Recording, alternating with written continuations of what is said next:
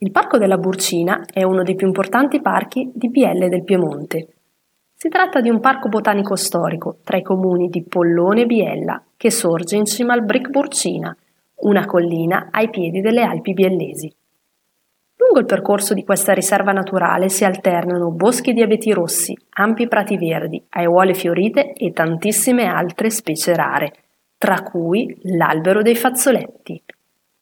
Il pezzo forte del parco è però la conca dei rododendri, che nel mese di maggio regala un'esplosione di colori che dal bianco sfumano in mille tonalità di rosa fino al rosso intenso.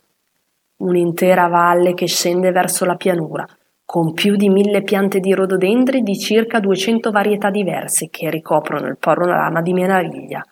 Una cascata di colori che ti incanterà per la sua bellezza.